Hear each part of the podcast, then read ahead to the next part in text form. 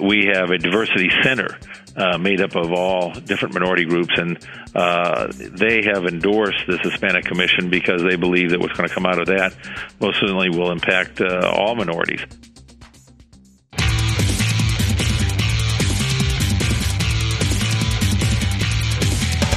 This is Lawyer to Lawyer, the award winning legal podcast with J. Craig Williams and Robert Ambrogi. West Coast meets East Coast, and yes, they are attorneys bringing you the latest legal news and observations every week with the leading experts in the legal profession. Produced right here on the Legal Talk Network. Welcome to Lawyer to Lawyer on the Legal Talk Network. We're glad you could listen today. I'm Craig Williams from a somewhat overcast and dreary Southern California. And this is Bob Ambrogi coming to you from Massachusetts, where I write a blog called Law Sites, and another blog called Media Law, and practice law as well.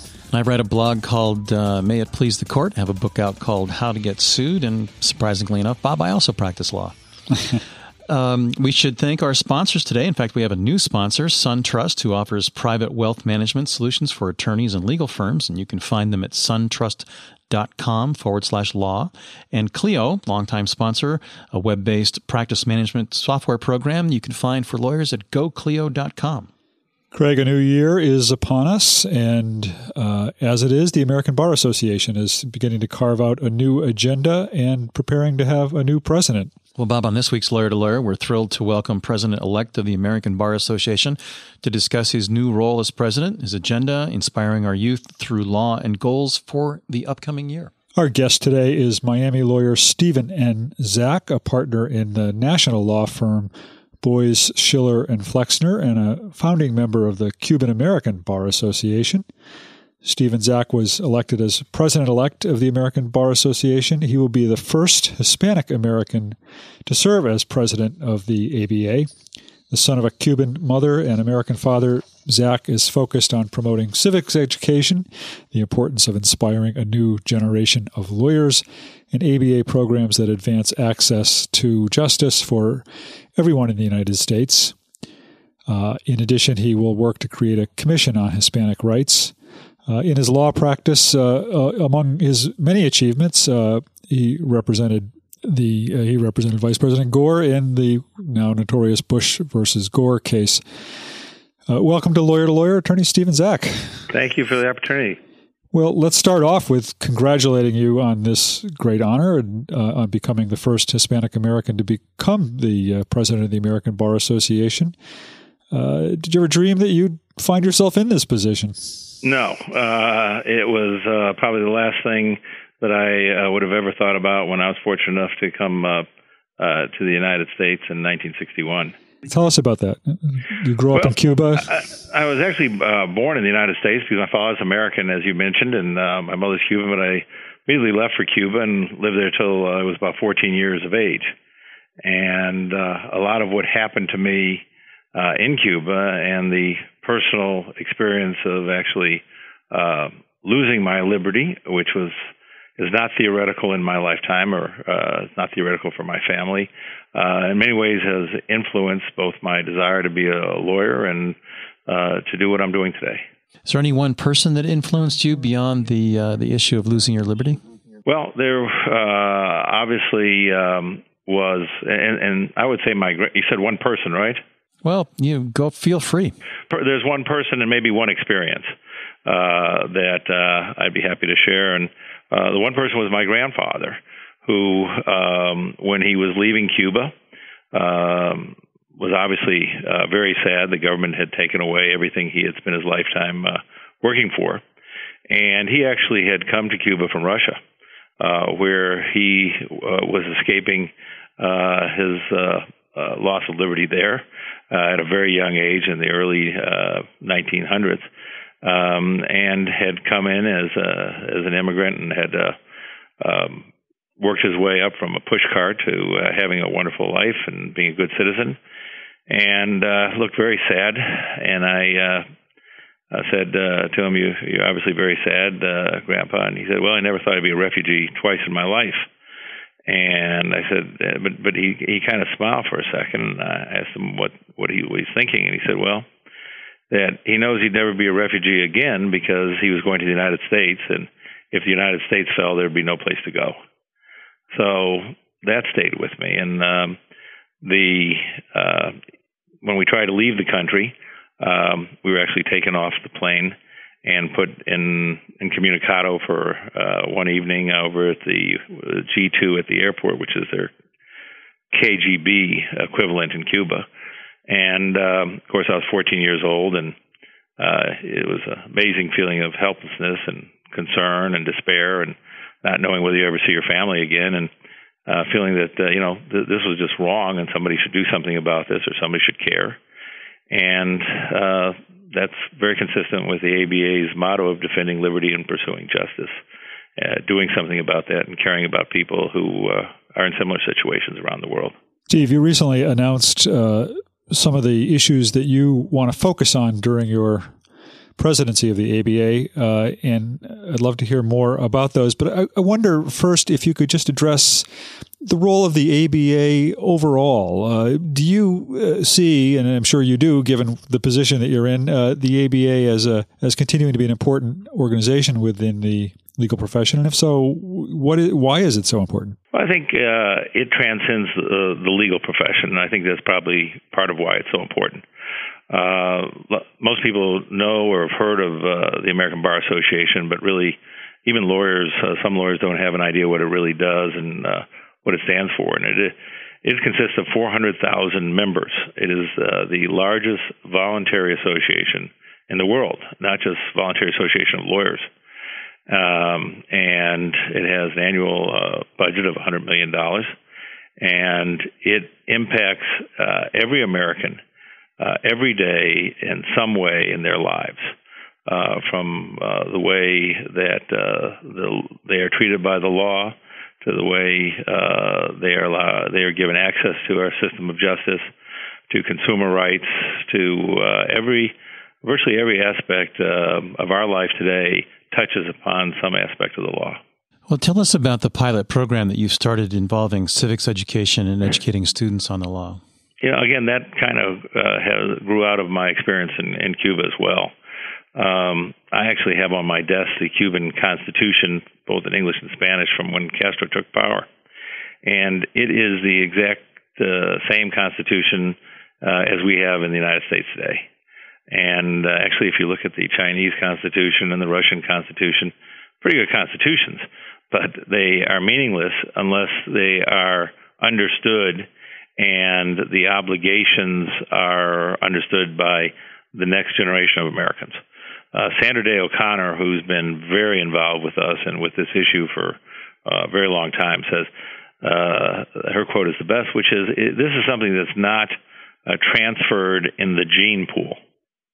The working of our government and the rights we enjoy and how we defend those rights uh, must be relearned by each generation. And unfortunately, um, and Justice Souter, who uh, recently attended our annual meeting, in his speech to the American Bar Association, pointed out that three out of every four graduating high school students today believe that the three branches of government are Republican, Democrat, and Independent. And that's a very uh, that's a based on very real statistics. Uh, which is a, is a, is a scary statement. Um, and you, you might wonder how this, this happened because uh, I don't know when you went to school, but when I went to school, uh, civics was absolutely required. Starting about ninth grade, you had your civics courses and your government courses.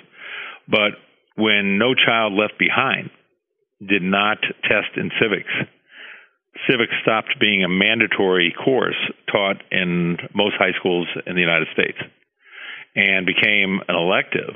And in some high schools, it'd be hard to believe, but is it's it's the truth. It isn't even offered. So you have this generation of Americans uh, graduating from high school uh, with no idea about uh, what the Bill of Rights uh, says. As a matter of fact, when when the Bill of Rights were, was read recently to a group of people on the on the street, and they asked, uh, you know, what was the origin of this document? Uh, about 50% of them said they thought it was a communist doctrine. Uh, and any of us who watch jaywalking knows that uh, uh, what seems at first blush pretty funny uh, could be a disaster for this country. So that's the genesis of it. So what what can the ABA do about that? I mean, it sounds like you're talking about a problem uh, that, that's in our schools and, and, that's in our communities. Uh, what's the ABA's role in addressing that? The ABA is going to have a very specific role. We are going to establish uh, the American Bar Academy, and the American Bar Academy uh, will be taught by uh, the uh, the the faculty will be consist of the 400,000 members of the American Bar Association, uh, which uh, will go into every high school in America, and we will uh, provide a curriculum. And what we're talking about is, uh, and this is a conceptual idea that is in the process of uh, being worked out with very specific uh, dates, times, and implications. But the concept is that we would go into high schools, let's say over a three day weekend like President's Weekend, uh, with uh, ABA lawyers with uh, the curriculum, and we're working very close with the Annenberg Foundation, who already has some of this curriculum available, as well as with Georgetown. And uh, there's a number of areas where uh, the uh, civics curriculum has uh, been developed, and we will uh, provide the teachers and the curriculum uh, to teach.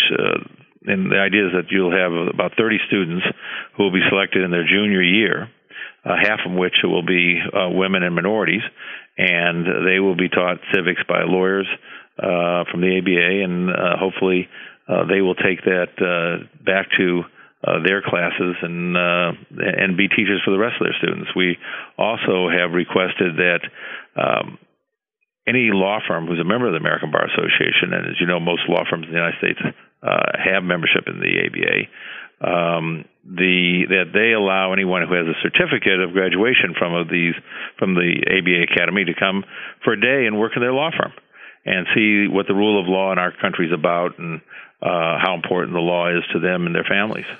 Well, you, you've also had some opinions about law school education. Uh, do you want to share those with our listeners as well? Well, for sure. Uh, we have to make law school affordable. Um, law school today, and I just had a niece who graduated law school with $150,000 in debt.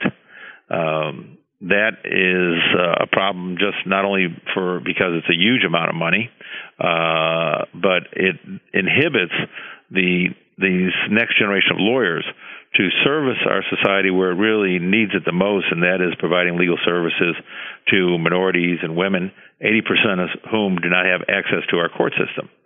As we always talk about, we are fighting uh, to establish the rule of law around the world, but the rule of law begins with access, and access uh, requires that we have lawyers who are assisting in those areas. And if, in fact, um, you have that kind of debt, uh, going into public service and government service is very, very difficult because you've got to repay that debt. So one of the things we have actually, I was talking to the banking committee. I'm in Washington today, but we were talking to the banking committee yesterday about um, the fact that we're, that we're trying to get them to uh, one extend uh, the repayment period for those loans, and two to provide uh, loan forgiveness for lawyers who are willing to work in the public sector and provide the services that are needed by uh, by people in uh, in, in areas uh, that cannot afford lawyers. I read uh, an interview with you in which you said that you had, uh, while you were preparing for your term as president, hoped to read reports exploring the issue of Hispanic legal rights in America, but you couldn't find a single one. Yeah, that was really scary, to tell you the truth. Uh, Hispanics today are the largest minority in the country. They're between 20 and 22 percent and it is the fastest growing minority in our country. And um, there are numerous issues from uh, uh, voting rights, immigration, to the way the court system uh, handles Hispanics, um, to educating uh, young Hispanics that, um, that that need to be addressed. And the fact that there wasn't a single commission uh, that I've been able to discover uh, that has looked at this to me was uh, worrisome. And uh, we are going to create that commission, and uh, they will be looking at those issues. How how would the issues facing Hispanics differ, if at all, from the issues facing other minority groups in this country? Well, actually, uh, in some ways they don't. And a matter of fact, uh, the ABA, one of its four mission uh, statements is uh, to increase diversity in the profession, and we have a diversity center uh, made up of all different minority groups, and uh, they have endorsed this Hispanic Commission because they believe that what's going to come out of that most certainly will impact uh, all minorities. But there are some specific issues, uh, as uh, you probably have been reading about the census issues and how um, Hispanics will um, answer the census you know that uh, in the census you have self-identification, you have people who are afraid to answer the census, you have in the Hispanic community you have language issues um, that are are are, are different. Uh, you most certainly have immigration issues that are that are different. Um, so all those are uh, unique to the Hispanic uh, community, but that also transcend just the Hispanic community. And whatever the commission does uh, for Hispanics will have a beneficial effect for all minorities. You've also talked about how you really want to inspire a new generation of lawyers. What, what's your perspective on how you're going to accomplish that? Well, uh, you know, the first thing I ask them is, you know, how is history going to remember this generation of lawyers, the ones graduating now? Historically, uh, lawyers have uh, been the founding fathers of our country, uh, have written the Declaration of Independence, uh, the Bill of Rights, uh, the Constitution, have, um, you know, we had a, lawyer president who um, saved the Union and Abraham Lincoln. Uh, we had lawyers like Thurgood Marshall, who ultimately went on to the Supreme Court, who fought uh, in the civil rights uh, arena, and um, a past president of the American Bar Association, uh, called uh, on Nixon to resign after he fired the independent prosecutor, uh, saying that no man was above the law. So um, I, I've challenged them to ask themselves, uh, you know, what are they going to do, and how will they be remembered? Are they just going to be remembered as you know the mouthpiece of the rich and powerful, or are they going to tackle the important issues facing uh, our society, like the environment and like providing uh, access to our court system? And how are they going to how are they going to participate in a new world order of law?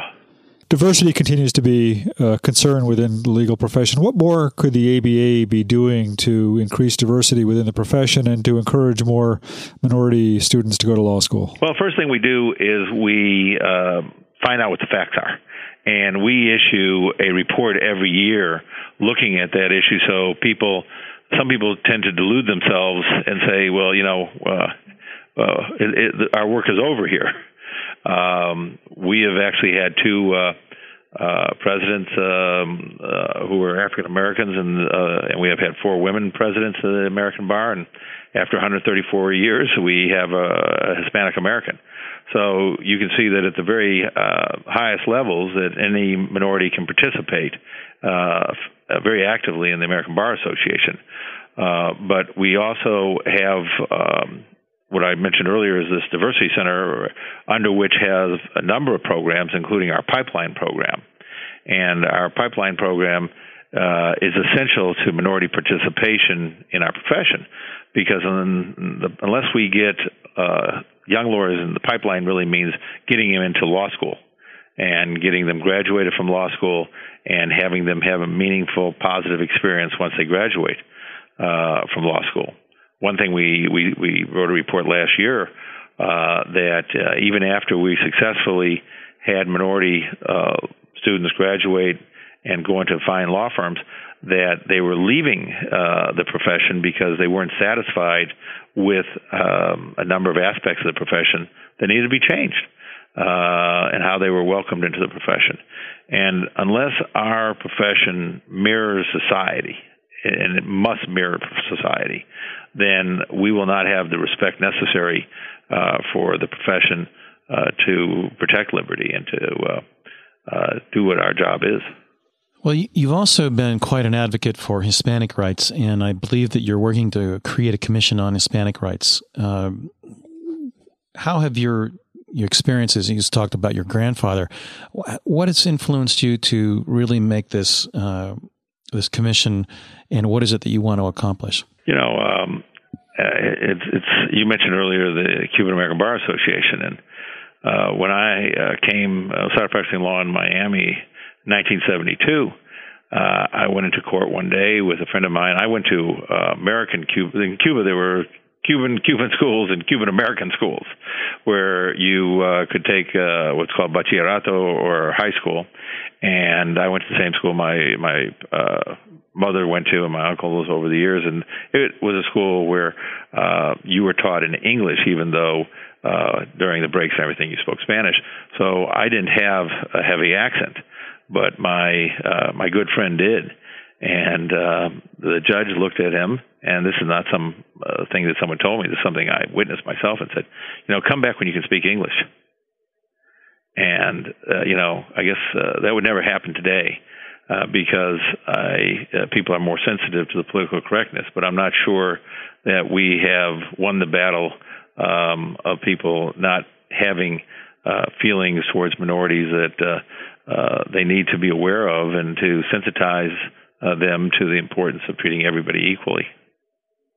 So that's one of the mm-hmm. aspects of the commission to make sure that there's equal treatment within our court system for minorities and Hispanics uh, uh, in that process. Well, Steve, we need to take a short break. When we return, we'll talk with President elect Stephen Zack from the American Bar Association about his goals for the upcoming year. Imagine how much easier managing your practice would be if your practice management software was web based. Your practice would be available anywhere you have an internet connection, completely secure, backed up continuously, and most importantly, easy to use, allowing you to spend your valuable time building your practice instead of managing technology. Start simplifying your practice today with Clio. Sign up for a free, fully functional 30 day trial at www.goclio.com. Use promotional code L2L for a 25% discount. Don't miss out on the latest in new media marketing opportunities for your firm. Contact Deb Kernan at 781 551 9960 and learn all about the Web 2.0 revolution.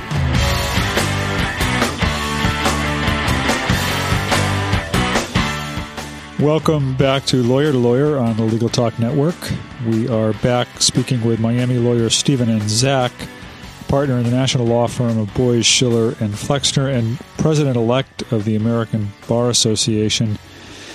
Steve, uh, the country and, and the legal profession included has just been through and, and perhaps is still in the midst of one of the worst uh, economic downturns uh, it's seen in generations. Uh, what do you what's your, what's your uh, prognosis for the legal profession, and and what uh, role will the ABA take in helping to bring about uh, a recovery, if you will, uh, within the legal profession? Well, there actually uh, are 10,000 less lawyers practicing today than there were a year ago. So you can see the very significant impact it has had on the legal profession. And in many law schools, uh, they're facing um, situations where 80% of the class has uh, not been able to obtain a job, and in many instances, the, the, the real problem is that a year later, 50% of those uh, graduates uh, haven't been able to obtain a job. Um, I think slowly we're coming out of that. Uh, there is a real need for unmet legal services uh, in the country, but as I talked about earlier, uh, they're in areas um, uh, that don't pay very well and that are um, involving public interest type uh, lawyers who are are absolutely essential to delivering uh, access. But we're going to have to uh, do a better job. And um, one of the things that we again talked about is getting this loan forgiveness program that will help lawyers provide that access uh, to people who desperately need it. You know, the downturn uh, was particularly was particularly difficult for women and for minorities. You could see that in the foreclosure um, uh, disaster that we have going on around the country. Um, so the, the needs are there. We just got to uh, provide the lawyers uh, to the people uh, who need the most and make sure that there's an economic basis uh, uh, for, for them to to get the services they need. What's your p- position on the movement towards uh, allowing uh, unbundling of legal services to allow lawyers to perhaps uh, represent uh, people in, in components of a case rather than an entire case? Well, the ABA is looking at all those things. As a matter of fact, the the the um, uh, the House of Delegates, which is made up of 540 lawyers from every section, every state, from the judiciary, uh, passes policies on various uh, uh, of those uh, policy considerations. Um, one thing we should talk about is, you know, what not just the unbundling, but you know, what's the practice going to look like in 10 years? And people are surprised to hear, uh, even lawyers uh, that practice day to day the profession, that in Australia uh, there is a uh, there's public ownership of law firms. Uh, next year there will be public ownership of law firms in um, in England and Wales. Uh, will that happen here? How that will affect the profession? Uh, whether there, today there are virtual law firms where actually law firms uh, are are more on internet uh, than they are really in, in real space. Um, the the the future of the law is very very interesting, and I think it's very exciting uh, for people going into the profession, and uh, and that's why I think the profession has a healthy future, even with the loss of immediate employment. I think law, the long term prospect, because of the uh, globalization of the law, uh, is uh, is exciting. I mean, people uh, potentially will be practicing with uh, lawyers from other countries, the outsourcing of legal services around the world. America still is the leader in uh, providing legal services uh, to uh, to the world, and I think we'll uh, maintain that position into the future. But it is it's an exciting profession to be part of today. Steve, along those lines, what do you see as the future for the nationalization of attorneys' ability to practice state to state in the United States? Well, you know, we looked at that. Uh, there, there's two different issues. Uh, there is the what we what that's referred to as a multi-jurisdictional practice, and the the way the law is for people who aren't uh, uh, lawyers uh, who are your listeners is that you have to be licensed in a specific state. The reason for that is that uh, in most states, uh, the Supreme Court of that state uh, is in control of the legal profession and the ethics of the profession. Now, in a vast majority of states, and I'm not sure what the exact number is, but it's in the 30s, you actually can uh, get licensed uh, in those states without taking an additional exam um, if you uh, have been practicing for a certain number of years and have your requisite uh, ethical uh, uh, letters of recommendation. Um, however, in quite a few states, uh, you you still have to pass their bar association. The ABA studied that uh, probably about five years ago, and it was decided that we would not make a change at that time. Um, we probably will be looking at, at that again. We also looked at the multidisciplinary practice, which is another aspect of it that's very interesting, which you have in most European countries where lawyers and accountants, uh, you know, practice in the same law firm. That's not permissible in the United States and frankly, uh, there are difficult, different ethical considerations that these professions have, and the ABA um, uh, declined to uh, recommend multidisciplinary practice, and that's kind of when Enron came into the picture, and uh, there were a lot of issues that uh, developed out of that that uh, uh, made it so that that issue hasn't come back up. Steve, we have to ask you quickly about Bush v. Gore. Uh, such a such a momentous case. Uh, what what was your takeaway from that? What did you learn from that case? Yeah, it, it, that's that's a great question. Uh, because you know how people feel about that case depends on who they want to see win. But I was asked the exact same question when I recently spoke to a graduating law school class in China, and uh, my answer to you is the same as I said to them, and that is that in the United States, uh, when we have a problem, we turn to our lawyers and not to our generals.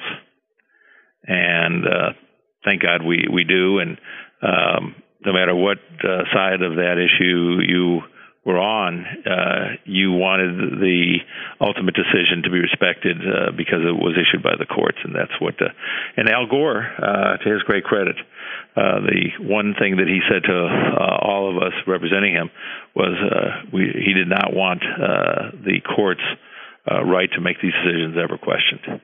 And uh, I think that's part of his legacy. Well, you've talked about a number of things today. Um, before we wrap things up at the end of the program here, how are how can lawyers get involved with the initiatives that you've discussed? Well, um, one they can um, become members of the ABA. Uh, two, that even um, without becoming members of the ABA, we have uh, a number of programs that they may want to participate in. Um, one of the things that I'm, I've asked our membership committee to look at uh, for next year is um, actually for non-lawyer to be members of the ABA to have an affiliate membership because, as I said earlier, the the law affects uh, all of us in so many different ways. So we're looking at a lot of different ways that people can get involved in the ABA uh, in a way that they're comfortable. We we publish uh, hundreds and hundreds of books that you can go online and look at that that people who aren't lawyers are interested in knowing what their legal rights are and should know what their legal rights are. But um, anybody who uh, would like to know more about the ABA can uh, go on the website uh, www.abanet.org, and uh, they will uh, be able to spend a lot of time there seeing the uh, opportunities that the ABA offers. Uh, we've just about reached the end of our program, so what we'd like to get from you is your final thoughts to wrap things up and your contact information should any of our listeners like like to reach out to you and discuss some of your programs. All righty. Uh, well, my, I really appreciate the opportunity to talk about uh, the ABA and the importance of the rule of law in our society. And uh, the ABA will continue to do everything it can to protect the citizens uh, uh as to their most fundamental rights. Uh, the way to reach me personally is through Windsor, W I N D S O R, capital P, at staff www.abanet.org.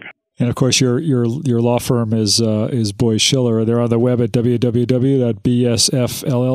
LLP.com, and you can most certainly reach me through there. Um, I'm in the Miami office, and uh, I'd love to uh, get any thoughts that uh, uh, folks may have of uh, how we can improve what the ABA does and assist them in their life as well. Well, congratulations, Stephen. We're really proud of you and, and your appointment to the uh, president elect of the American Bar Association and uh, wish you the best of luck with the programs that you've described for the upcoming year. Well, I hope we get a chance to talk about them in the future and uh, let me know if I can, uh, in any way, continue to, uh, to help you all in getting the message out. Thank you very much. Well, Bob, that does it for this week's Lawyer to Lawyer. For our listeners, remember you can check out all of our Lawyer to Lawyer shows at LegalTalkNetwork.com.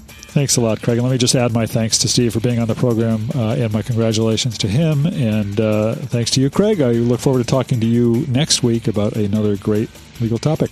Yep. And for our listeners, remember you can check out our Legal Talk Network shows on iTunes as well. We'll be back next week. See you then. See you then. Thanks for listening to Lawyer to Lawyer with J. Craig Williams and Robert Ambrogi. Every week, a new legal topic that you won't want to miss.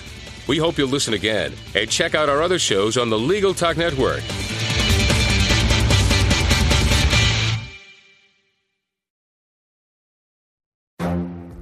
The Lunch Hour Legal Marketing Podcast, your resource for the tips and tactical advice you need to grow your business. Plus, keep up with the news and commentary you crave to stay one step ahead. It's hosted by me, Gyi Tsakalakis. And me, Conrad Saam.